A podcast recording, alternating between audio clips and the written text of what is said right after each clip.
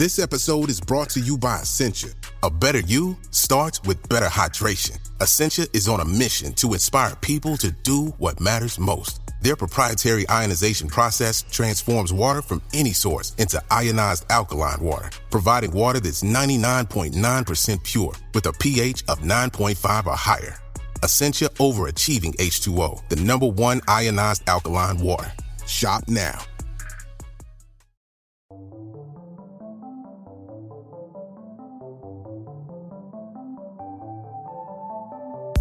Hello and welcome to Radio Astronomy, the podcast from the makers of BBC Sky at Night magazine.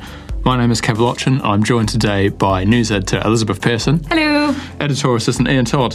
Hello. And for the first time, editor Chris Bramley. Hello. Very deep there, Chris. So, it feels like these are getting closer and closer together. Yes. But it's fine. All the science is happening. Yes. We've actually got a lot to talk about, so we're going to crack straight on.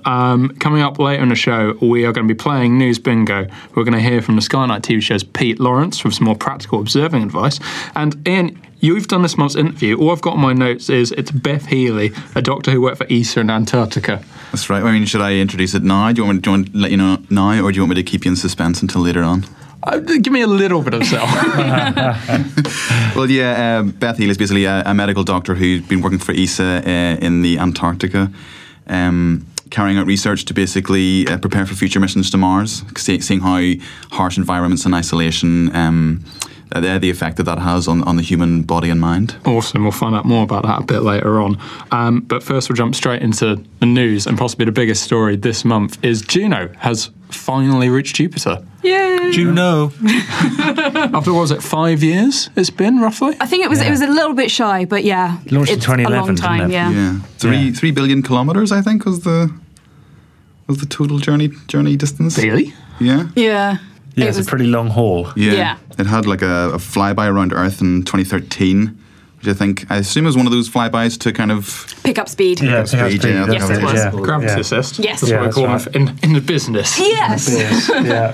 So Juno's there. It's going to stay for around 20 months, 37 orbits. Yes, hopefully. Hopefully. Yeah. Well, it's because the reason why that it has to do these like huge looping orbits because of Jupiter's radiation, which is a little bit murderous. Just a little bit. Yeah. Just a little bit. There's a reason we've only sent 2 probes to Jupiter, I think. Voyager and Galileo. Because they get fried. Yes, because they get fried. Does Voyager count? Because that was only really a fly-by. It counts. But yes, yeah. So it's 37 is what they're aiming for and what they reckon they can get out of it, yes. But Galileo, when it was there, it found that there was that little gap between the kind of radiation belts of Jupiter and the planet itself. So it's going to be zipping through those. So yes. Hopefully it's not going to break too quickly. Yes, they've spent a lot of time and a lot of effort to make sure that it doesn't just immediately die, because that would be bad. They've encased all the really most delicate instruments in a titanium box, basically. Yeah. To protect it all from the kind of... Is titanium kind of radiation reducing? I mean, it was lead. Yeah. Lead would be a bit heavy. Yeah, it's one of those things that I seem to remember they said with the radiation... I think they call it the radiation vault. Yes, that's it. Yeah. Which has all of the electronics in. It was basically, that's one of the few times when you don't skimp because of weight. You make sure that the radiation is not going to get through. Yeah, I think that's kind of what they're doing now until October. I think official science collection doesn't start until October of this year, but they're already kind of carrying out research about its magnetosphere. I think it was Scott Bolton, the principal investigator, had kind of said that actually he said something quite funny because it reached orbit on the 4th of July, and he said it was the first ever 4th of July he'd spent in a windowless room. But because it's Independence Day, obviously, in America. Yeah. But he didn't mind. He said it was worth it. Worth it for the science. Yes. Yeah. Mm. So it's going to be measuring Jupiter's gravity and magnetic fields. That's right, isn't it? Yes. Yep. Yeah. It's going to. I think it's going to try and establish what it's made of as well, a composition of the stuff it below the clouds. Yes, it's basically, it's going to be the first mission to really try to get to grips with what's going on. But I think we can see about 100 kilometres down into Jupiter's gas layer at the moment. And this will be hopefully going right down into the core and seeing what's going on there. Do we have any sensible ideas about what that core is already? Is it all conjecture? There's quite a few options. I think the one that generally is the most support behind it is an iron core around which, because it's got this huge magnetic field, so there must be something creating the magnetic field, sure. And the way that we know mostly is an iron core. There have been some various weird ideas by things like metallic hydrogen, which is when you get hydrogen under a lot of pressure and at really high temperatures, it starts acting a bit weird, as things do under lots of pressure and temperature, and acts more like a metal than a gas.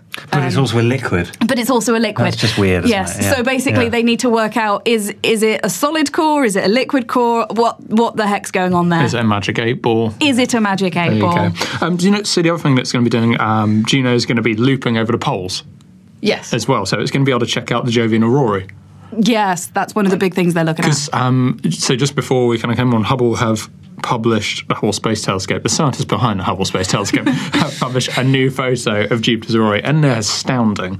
They are so strong, and they're massive. They're huge, aren't they? About 1,000 times bigger than displays on Earth, aren't they? They are, however, generally, if you went to Jupiter to try and go in and see the aurora, you might be a bit disappointed because they tend to be in the ultraviolet, so you won't see anything. But I know. If you took a tourist trip to Jupiter. Have you also been keeping up with JunoCam as well? That was the other thing I wanted to bring up about Juno. That's the one that's with all the connections with the amateur astronomers. Yeah, it's the visible camera, but the NASA are using amateur info to pick targets for the JunoCam later on the mission when it goes from its kind of high orbit at the moment. I think it's 50 days it takes at the moment, roughly, and when it goes to the 14-day science orbits. But right now, you can submit telescope images to NASA, and right now you can look at them and kind of click on those images and kind of like, oh, that looks interesting, go look at this. Yeah, I mean, the debate's open, and this is kind of, it's very interesting the way that they're crowdsourcing the their kind of targets like that. And I was looking at it earlier. There's quite a lively discussion going on. It's very active, isn't it? Yeah, it's very active. Yeah. I just really love the fact that they've got like this $1 billion telescope, and they've got all of these other like massive observatories and stuff, and actually the best ones for observing the planets are quite often people in their back gardens with their equipment that you just use because they love the astronomy. It's fantastic, really good, and it just shows there is a place for people like that, astronomers, in the kind of cutting edge science, which is really really exciting. But speaking about the JunoCam, what are the images that we're going to get back from Jupiter going to be like? Because we've kind of been spoiled over the past few years, images of Ceres and Saturn and Mars. But are we going to get anything that detailed, that kind of crisp and clear? I think we are. Yeah, JunoCam is going to be doing, because it's going to be getting right up close and personal with Jupiter, and JunoCam will get some images from that. The kind of really big scientific data that they're trying to get with Juno is going to be things like a gravitational map of the planet and a magnetic map of the planet, which are incredibly, incredibly important if you're a scientist, but are not going to be, beautiful pictures like you'd get from Hubble. Hopefully there'll be some cool shots of the aurora, though. Even if it is in the UV. But they will be able to kind of transpose that data to a presentable format that makes sense to non-scientists. Mm-hmm. You don't need to have a PhD to kind of make sense of the spreadsheet or whatever. Yeah. Because they do that quite regularly, don't they? With kind of false color maps and things like that. So I think we're in for some treats when the science starts coming in October. Yeah. Hopefully we'll start being able to get sort of some structural diagrams of what it's actually like if you go, like if you cut a slice through Jupiter, what would it look like? And what about the Great Red Spot as well? Potentially. Yeah, that's nice, one of the big targets. Yeah, might find out why it's shrinking exactly, and why it sometimes goes a bit grey. Yes, and why it's great and why it's red, which are two of the biggest problems, mysteries with the Great Red Spot. So many questions. So we should probably move on. I've got some more for you. Mm. Is it that time again? It's that time again. It's time for News Bingo. Yay. So I feel like there should be a jingle. I'm not going to make one up. Please do. Please bring a little, like a little Christmas jingle bell. I'm totally doing that next time. Right. So News Bingo is where I'm going to read you out a handful of questions. I got three this month based on recent astronomical news stories, and you have to guess what the big news I'm talking about is. Now, you've kind of won one apiece. Chris, this is your first one. How are you feeling? Knuckles, come on. Warm up. Although Ian's the only one who's got a perfect run. Oh, dear. Was that last time? You got a perfect score last time. 3 out of 3. No pressure. Super pressure. Yeah. So let's get straight on it. So, first one. What will Mars gain in the distant future that recent research suggests it has lost once already? Oh. Okay. And these are all new stories that have come up in the past month, and more than likely you've seen them. Mm. Right. So you have pads in front of you, of course, so you can write this down without shouting it out and spoiling everyone else. So please play along at home. Right, I see pens have stopped scratching. Hit me. Rings?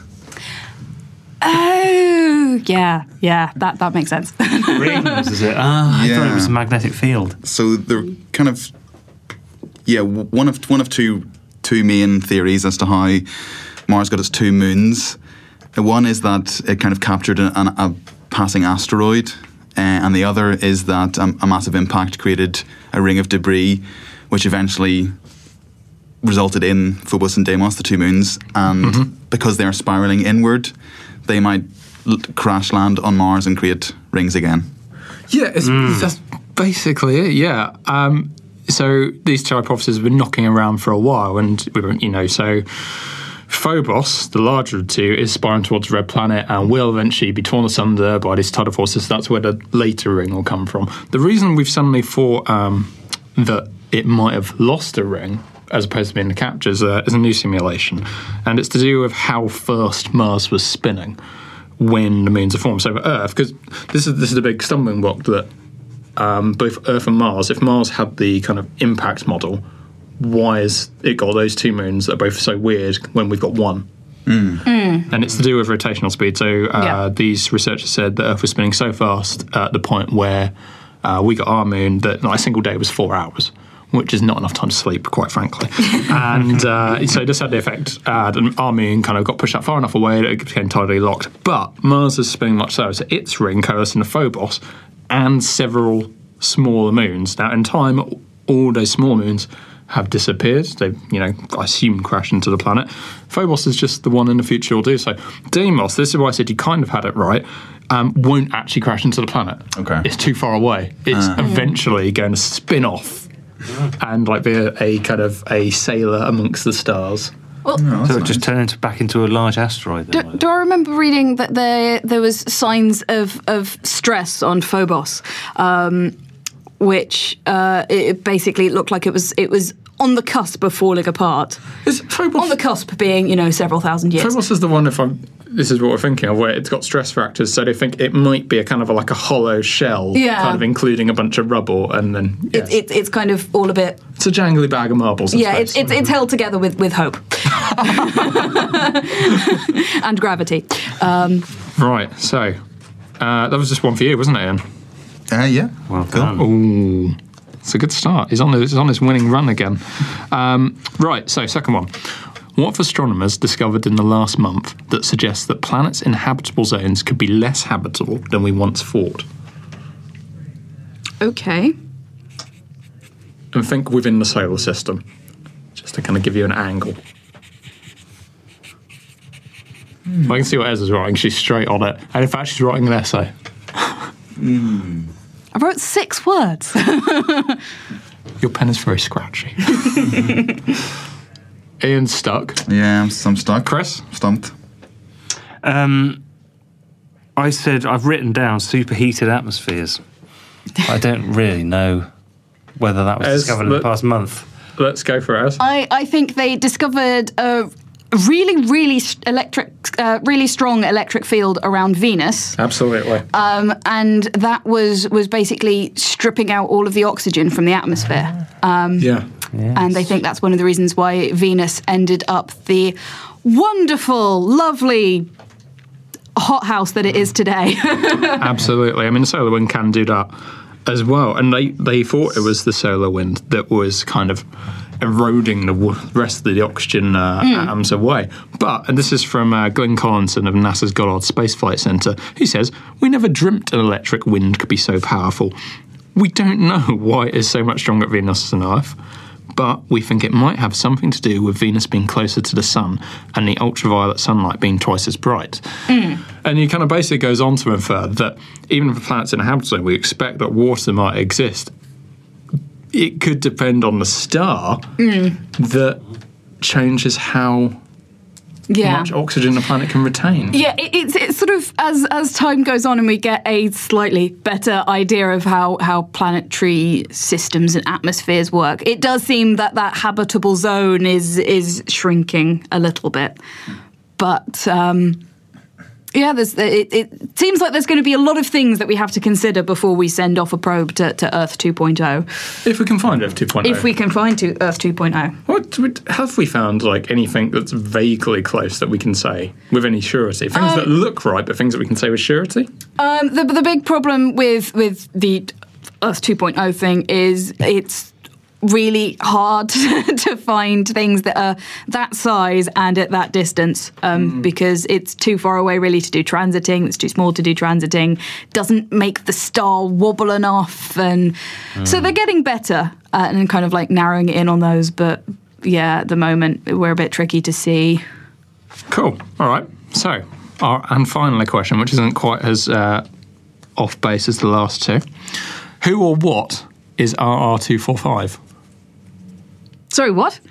R2405? RR245. Why do astronomers incapable of naming things? Because, I don't know, it ended up being either... Because there's about 7 million things to name, that's why. Too many things, running out of mythology, risk of Rocky McRocky face. Is that the moon of Planet E McPlanet place? Quite so. 245. I can't believe this has stumped you all so much. Yeah. Right, we best crack on because there's an awkward period of science. Yes, okay. I remembered that name, and I can't work out whether or not my answer is correct, but is it the newly discovered candidate for a new dwarf planet in the Kuiper Belt? It is. Very good. Yes. Very good. Nice. So this is our new celebrity, the latest member of the solar system, as you said, a dwarf planet in the Kuiper Belt. Do you know anything about it more?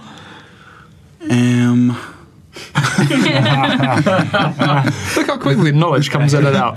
It's 700 kilometres in diameter on a massive elliptical orbit, which takes about, coincidentally, 700 years. That's right, yeah. And that takes it 120 times farther out from the sun than Earth is, but will eventually bring it within 34 AU, which is inside the mean orbit of Pluto.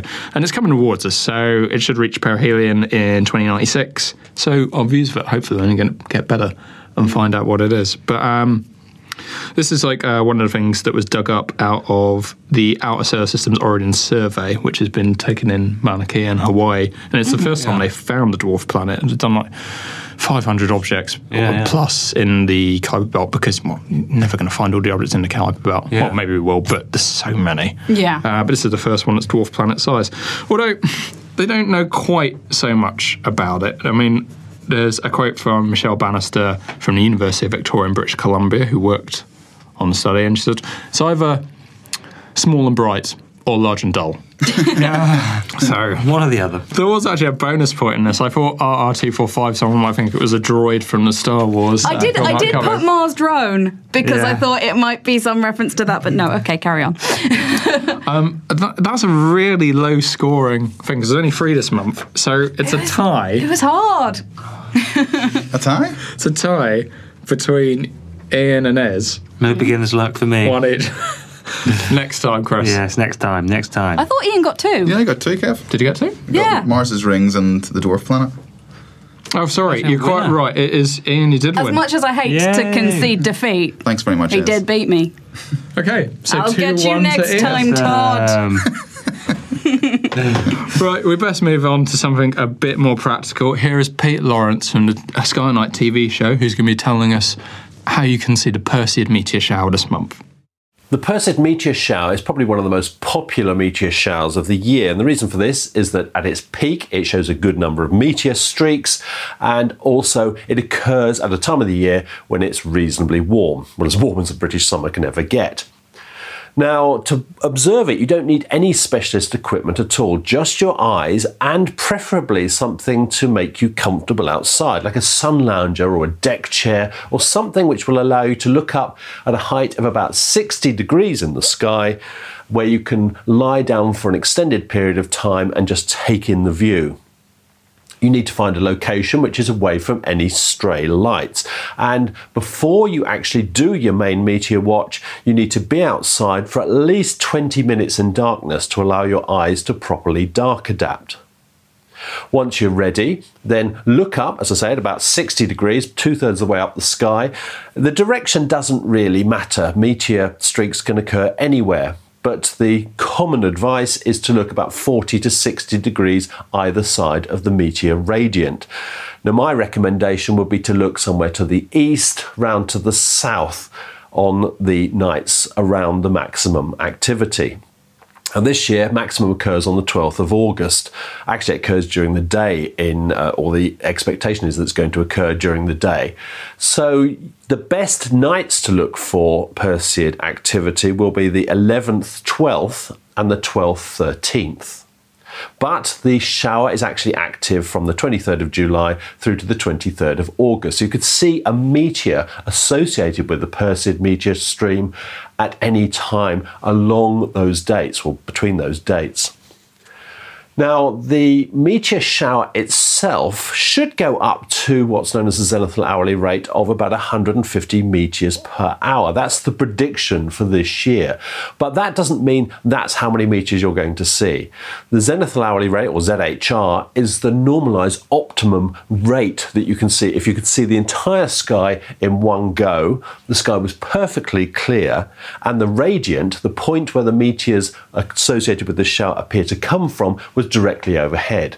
Now, we're unlikely to be able to satisfy any of those criteria, so the actual visual rate will be much lower, typically somewhere between 20 to 50 meteors per hour, but that's still a good number of meteors to spot.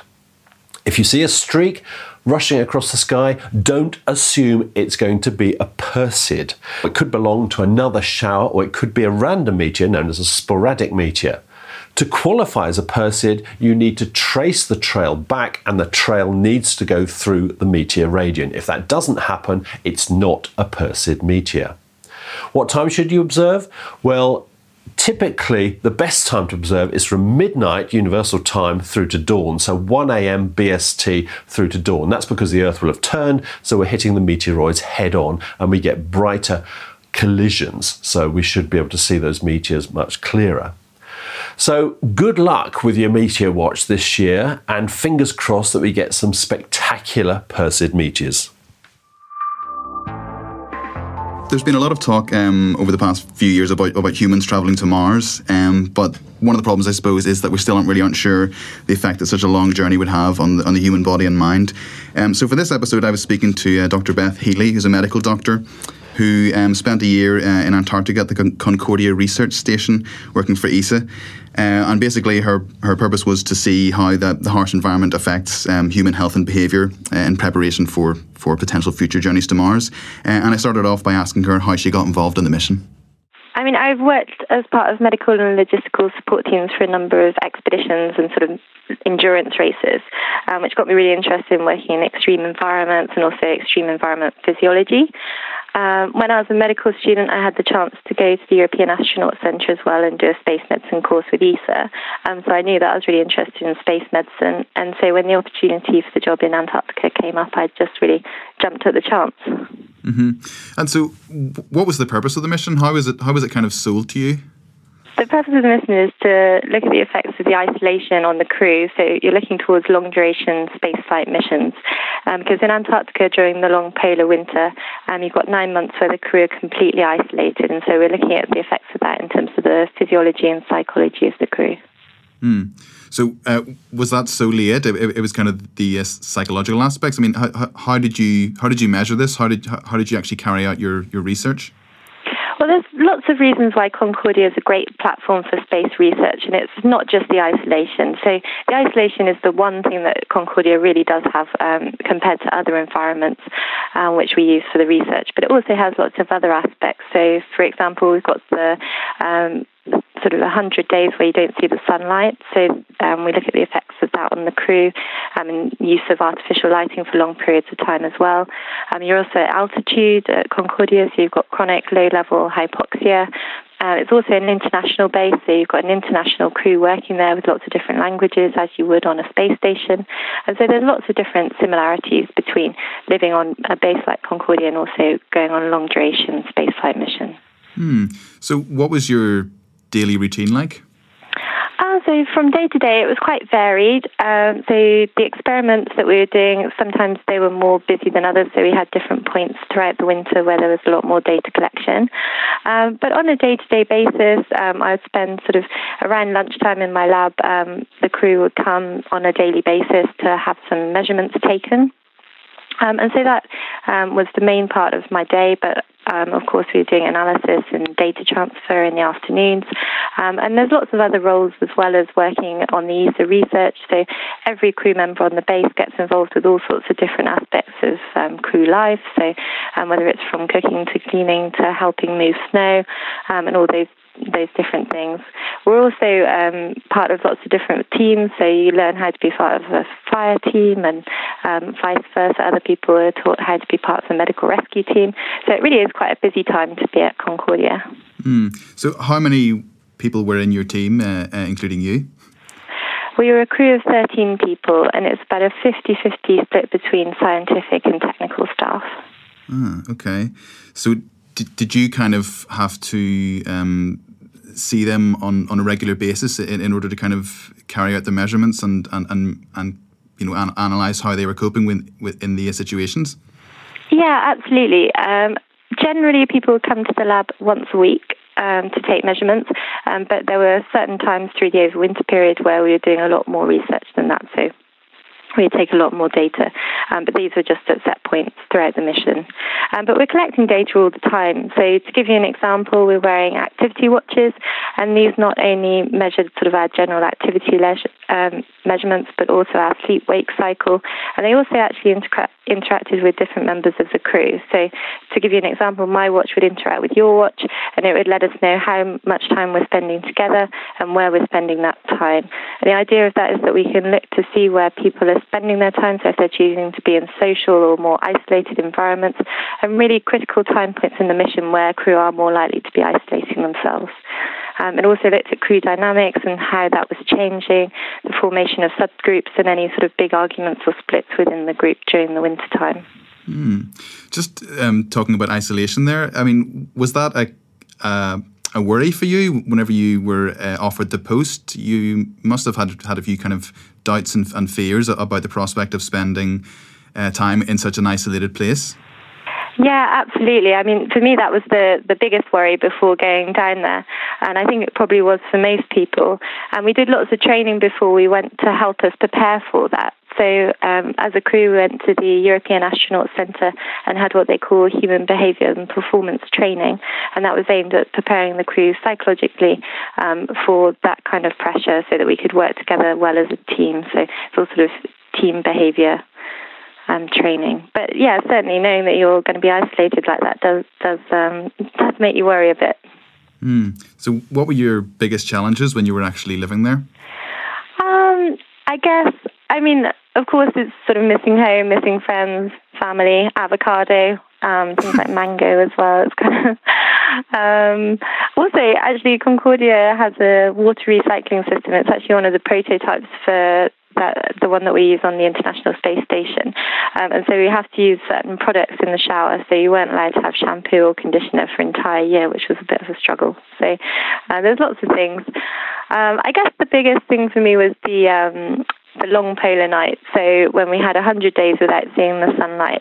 And I think probably the anticipation of that was worse than the actual reality. So when I first went down to Concordia, I heard all these sort of horrendous stories about what was going to happen to us as a crew when we lost the sun. And fortunately, not many of them came true, but I think it was that period and sort of the anticipation of what it was going to be like down there. But now that the mission has ended, you must still be carrying on analysing the data and doing work that's relevant to your mission. How has your work continued since coming back to Europe, and also how will your research actually be used by ESA? Well, this is a really exciting time for us. So a lot of the data is only just getting back into Europe at the moment. So it's a long journey for all the samples and everything to come back, and they've arrived quite a bit later than me. So it's really going to be quite a busy time now with all the different teams analysing the different data sets, and really, really quite exciting. In terms of our crew, we've just been at the European Astronaut Centre, and we had the sort of final post-mission measurements taken to see how we've sort of reacclimatized to being back in sort of the real world as it is. So that was, just a few weeks ago that we were doing that, and that was really sort of the end of the mission for us as a crew. And then over the next few months, and in some cases years, because some of the experiments which I was doing are going to have been carried on this year at Concordia, so we're sort of waiting for some of their data. So they'll be published over the next couple of years. So really excited to see what we find. Will you continue working with ESA for the foreseeable future, or was this has your work with ESA come to an end? So for the moment, after the mission, that's sort of officially the end of my time working with ESA, although this summer we're sort of doing an outreach tour called White Space, which is going to events and shows and conferences this summer. So I'm doing that, and then after that I'm not quite sure. But you'll still be able to keep an eye on the International Space Station, and hopefully maybe you'll recognise some signs of your work actually being implemented? Yeah, absolutely. It's really exciting. One of the experiments that we were doing, it was a cognition test, which they were also doing up on the International Space Station at the same time. So that was all in the research phase, is now actually going to be implemented into normal astronaut routine in just a couple of months. So already we start to see things happening, which is a result of the research that we were doing down there, which is really exciting. And a lot of the research as well, it's not just going to benefit astronauts. So, for example, looking at the effects of use of artificial light on eyesight benefits a wide range of people, for example, people working in factories or on night shifts where they're subjected to similar conditions too. Brilliant. Well, it must be very, very rewarding to see all your hard work finally paying off. But yeah, thanks very much for talking to me, Beth. It's been really interesting hearing about your exploits. Oh, no problem. It's been a pleasure. Right, we should probably tell you what's coming up in the next issue of BBC Sky at Night magazine. We're going to be revisiting past missions to Venus and exploring the ones already been planned for the future. Because it's summer, not that you might be able to tell given the weather we're having at the moment, we're going to be talking about how to image the sun in three wavelengths, in white light, in hydrogen alpha, which has a kind of ruddy hue, and in calcium K, which shows up purple. On the same theme, we've got a guide to different types of astronomical filters used for observing, and we review a standalone CCD camera. Now, did any of you actually see that when it came into the office? I had a look at it, yeah. It's a thing of beauty. Quite interesting. It's But this comes with an optional touchscreen, and all its control applications are internal. So actually, you don't need a computer. Yeah. You don't need a laptop with it. It really frees you up for travel. It's an interesting proposition. Pete Lawrence reviews that for us in this issue. Also, and in the print edition, we've got a series of free postcards to accompany our feature on the future of solar system adventure holidays. Now, if you could go anywhere in the solar system on an adventure holiday, where would you go? Triton. Really? Yeah. Why? Cryovolcanoes. It's like volcanoes, but cold. And then it's like, because I like the cold and I like snow. Admittedly, probably not the minus however many hundred it is on Triton, but still. I'm really impressed because I figured the first thing out of someone's mouth was going to be Saturn. because of the rings and that wow factor for when you look through a telescope. Yeah. I thought that might be a sharp one. If it was possible, I'd like to go to Mars and hang out with Curiosity. Oh, that's nice. That's nice. I'm not sure he'd be much fun, but we could just walk along. Do you just imagine, like, did together. You see Short Circuit as a child? And then oh, I know. Oh, it'd be really great. Well, is that not like that? Well, Curiosity is one of those ones. In fact, most of the Mars rovers, they do have that sort of very anthropomorphic thing, because they tend to have, like, a camera which looks like a big head and it's looking around. And, yeah, they do always look quite friendly. A bit WALL-E-y. Yeah, I was going to say, it looks exactly like WALL-E, doesn't it? Could a Short Circuit / a WALL-E type robot actually get around on Mars with those kind of triangular treads? I don't know if WALL-E has triangular treads, actually. Short Circuit definitely did. Yeah, no, most rovers have some sort of treads, because that's how you get around. Curiosity has wheels, doesn't it? Curiosity does have wheels, you are quite right. What about you, Chris? You're remarkably quiet. I was just thinking where to go. Out of all the wonderful places out there in the solar system, I'd like to go to Enceladus, actually. Ooh. Is that because of the prospects of life out there? And also the tiger stripes and the strange kind of plumes of material gently escaping the crust, the icy crust of the planet. Excellent. Ian, I mentioned very briefly the Venus feature, and that ties into our bonus content this month, doesn't it? It does, yeah.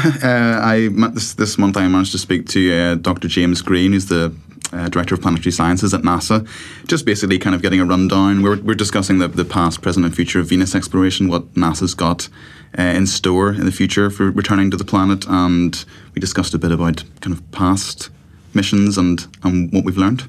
Excellent. Right then, BBC Sky at Night magazine is available in print and in several digital formats. Find out more at skyatnightmagazine.com /subscribe, or look out for us in your digital newsstand or app store. This has been Radio Astronomy. We have been BBC Sky at Night magazine, and we'll be back in a month's time.